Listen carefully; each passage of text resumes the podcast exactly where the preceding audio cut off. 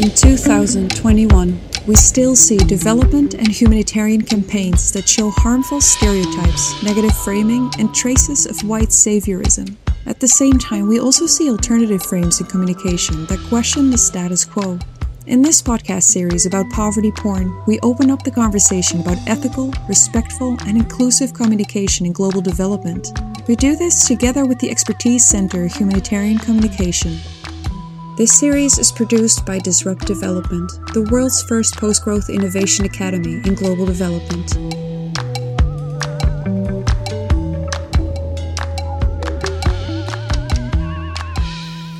Hello and welcome back to this new storycast on humanitarian communication. Uh, my name is uh, Wouter Oomen and I am here together with Emil Martens. Hey, hello. Hello.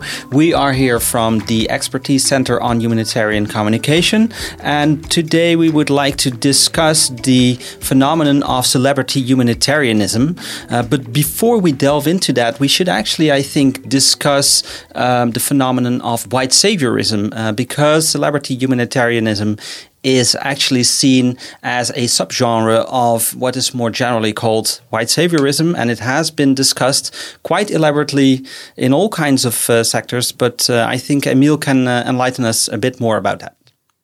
Yeah, thanks, Wouter. So, yeah, the white savior narrative um, is usually seen as a, as a story about non white people that centers on the benevolent actions of a white character uh, thereby often sidelining or defocalizing or simplifying or reducing black characters. And specifically, the white savior character um, is often portrayed as this strong willed, this brave, and often optimistic rebel idealist who sticks his or her neck out, um, usually at his or her own risk, uh, to help non white peoples. Um, and the white savior narrative is often also being seen in Hollywood cinema, um, although it's uh, seen in, in, many more places in popular culture, uh, as we will uh, discuss as well. And I would like to share with you a short clip, a short soundbite uh, from the video essay, The White Savior Trope Explained, uh, which was released uh, in 2020 by The Take, which is an American YouTube channel dedicated to making video essays in which they analyze and deconstruct media tropes. And in this video essay, they deconstruct uh, white saviorism um, in Hollywood cinema. And here they specifically talk about how films uh, which center on um, African American stories, um, um, where the white savior is stepping forward and being um, actually the protagonist of the story. So the soundbite starts with uh, the film The Help from 2011. It's a Disney film, um, and then goes on and explaining the white savior trope a little bit more in detail. The Help, a story about a white woman writing a book to confront racism, became one of the most streamed movies on Netflix, even reaching number one in the US. You is kind, you is smart, you is important. The 2011 film's resurgence in popularity was met with a strong backlash because The Help is widely considered a white savior narrative. In other words, a story about people of color that centers on the benevolent actions of a white character. Any civil rights movie, there's two heroes. There's the black hero and the white person that's equally as important. Looking at the white savior character on screen over the decades, we can see a common profile. They're a strong willed, often optimistic non traditionalist who courageously risks being ostracized by their more prejudiced community in order to help a person of color. Believe it or not, there are real racists in this town. If the wrong person caught you with anything like that, oh, you'd be in serious trouble. They frequently star in a period piece where this character appears ahead of the curve and stands in contrast to blatantly racist peers in their era. You really think you can keep 700 Union soldiers without proper shoes because you think it's funny. The white savior tends to be the main focus of their story. So while movies featuring this character may eloquently advocate for unity and fairness, they can also end up sidelining the black and POC characters. But you cannot hold Carl Lee Hailey responsible for my shortcomings. Perhaps most jarringly, the white savior features in feel good movies with happy endings. Just thought our kids could play together. Which almost comfort viewers with a false sense that the ongoing complex problem of racism is essentially solved by the end of a two hour movie. So the, the white saviorism trope um, is not only, of course, present in, in Hollywood cinema um, and other popular culture, but also omnipresent in humanitarian communication um, and humanitarian discourse more generally. And it fits well, uh, well in the colonial tradition of white do-gooders rescuing non-white people from poverty and other adversity, saving and civilizing uh, the so-called third world or underdeveloped world. Um, and often um, it's uh, reducing complicated and deeply entrenched systemic problems um, by one individual who simply cares enough, often with, uh, well, mainly in, in, in Hollywood cinema, but also in humanitarian communication, with a heartwarming solution, and actually often just minor optimistic acts of charity, uh, which usually do not allow to fix um, deeply entrenched and systemic problems. Um, and two of the genres in which we see white saviorism popping up um, is what we identified um, as the adventure journey and the misery simulation. So, in the genre of the adventure journey, um, the white uh, or Western do-gooders is on location, uh, which is either a development worker um, or someone who travels to a particular country where development work is done and also does uh, uh a travel at the same time, in which uh, an adventure journey, uh, either physically or mentally or both, um, is being combined with development work. And here we see again, as has been done many times before, the centrality of the heroic adventure of the Western do gooder, and is often exoticizing and romanticizing non Western people um, and places as being beautiful, as being warm, as being communal, um, and so forth and so on. There's the experience of poverty, and here I mean the experience of poverty by the Western do gooders who are taking this adventure journey, um, is seen as a personal fulfillment um, instead of uh, a fight against injustice um, and a fight for equality. Um, and that makes the adventure journey a quite problematic genre. Another genre that often has the white savior trope in it um, is the misery simulation. Um, here, the Western or white do gooders um, are at home, um, often as donors or as people who want to help. And here, um, poverty um, or other adversity is being simulated um, mainly by, again, an exciting adventure or a cool outing for the self. And this could be a sports activity or a community activity. Um, and again, we see here the exoticization and the romanticization of misery and other adversity um, in the global south, and even sometimes making kind of a, a joke um, out of it. Um, so we have seen in all the examples that we came across that the simulation of systemic problems um, is not possible or not respective, uh, respectfully possible.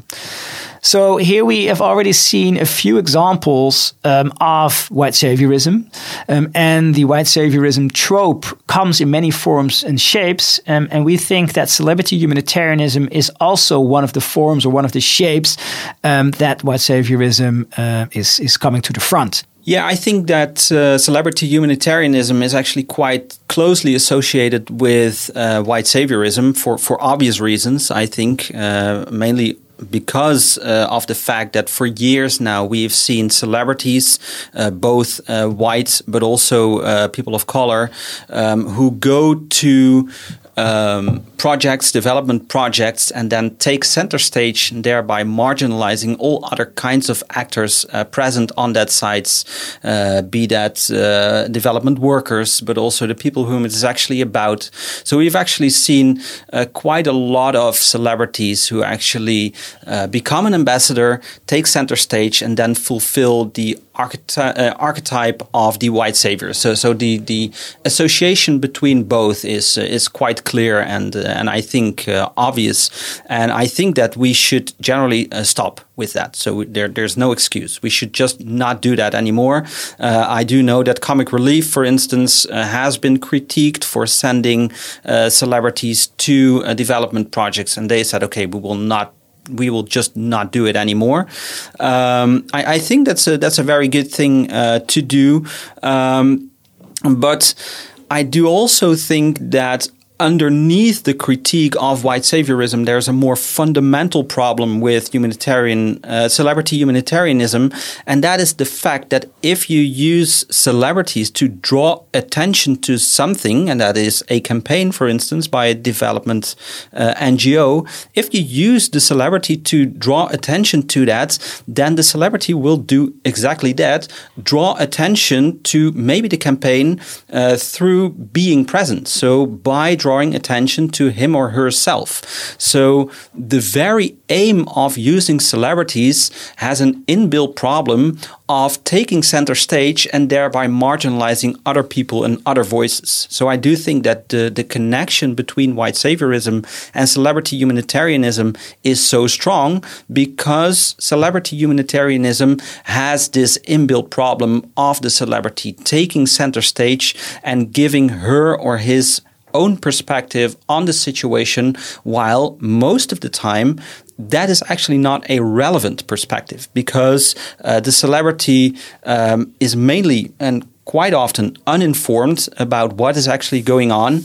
Um, so I do think that this is a problem of representation more generally. And what we see is that the critique on celebrity humanitarian um, humanitarianism has been actually quite vast. Um, and one other critique that I find quite interesting uh, and that I have my questions about, but I also think is valid, um, is the fact or the idea that celebrities are just in it for themselves. So uh, obviously, being a celebrity, uh, you you have the role of building a public persona for yourself, um, which can be strengthened, obviously, uh, by doing something for the public good. So we we actually um, we, have seen the critique that celebrities are just doing their ambassadorial work to build their own public persona, and that makes them suspicious. And I actually wonder whether that is a good or a productive critique because when questioning um, the incentives and the aims for the celebrity, him or herself, we actually um, are being drawn away from the actual question of representation. Uh, and I do think that we actually should focus on what kinds of images are being produced uh, in the name of celebrity humanitarianism by the use of celebrities. Um, what kind of problematic images do we actually see rather than that we critique? Um, the, the, the fact that celebrities might be in it for themselves, and actually also we we actually will not know because uh, there there's we cannot ask the question whether they are actually doing it for themselves. It will be answered negatively anyway. So I do think that we should actually focus on how, in the end, it affects the the imagery. And that kind of imagery is problematic because also the use of celebrities uh, usually comes with a big, big, super big contrast between the celebrity on the one hand. Um, and the people whom it is actually about on the other hand because we see that celebrities have been trained to do very well on camera to speak beautiful sentences uh, they usually have makeup all kinds of perfect clothing uh, they usually actually also fulfill an idea of a uh, a, a, perfect body, a perfect uh, uh, body in the sense that uh, they are sexy, they have something like an X factor, um, and the contrast between adversity on the one hand and the perfect persona of celebrity on the other hand is, I think, very problematic. So, so I would say that celebrity humanitarianism has many, many pitfalls uh, because of which it came to be associated with white saviorism uh, more generally. And the problem with them being uninformed um, is, I think, one of the main uh, things that is uh, that is in place there. I think that if you want to take the route of celebrity humanitarianism, um, then the, the celebrity, the celebrity ambassador, should be informed, should be an informed citizen, should be engaged with the topic.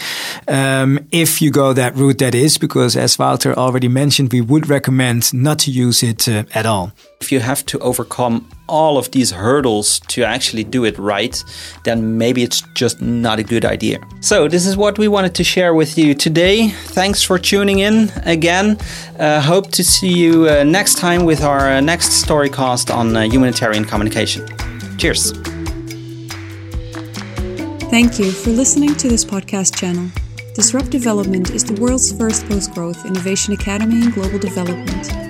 We work with leaders, nonprofits, social enterprises, corporates, international institutions, and governments to help them innovate, maximize impact, and achieve systems change. Want to know more? Visit us at disruptdevelopment.org.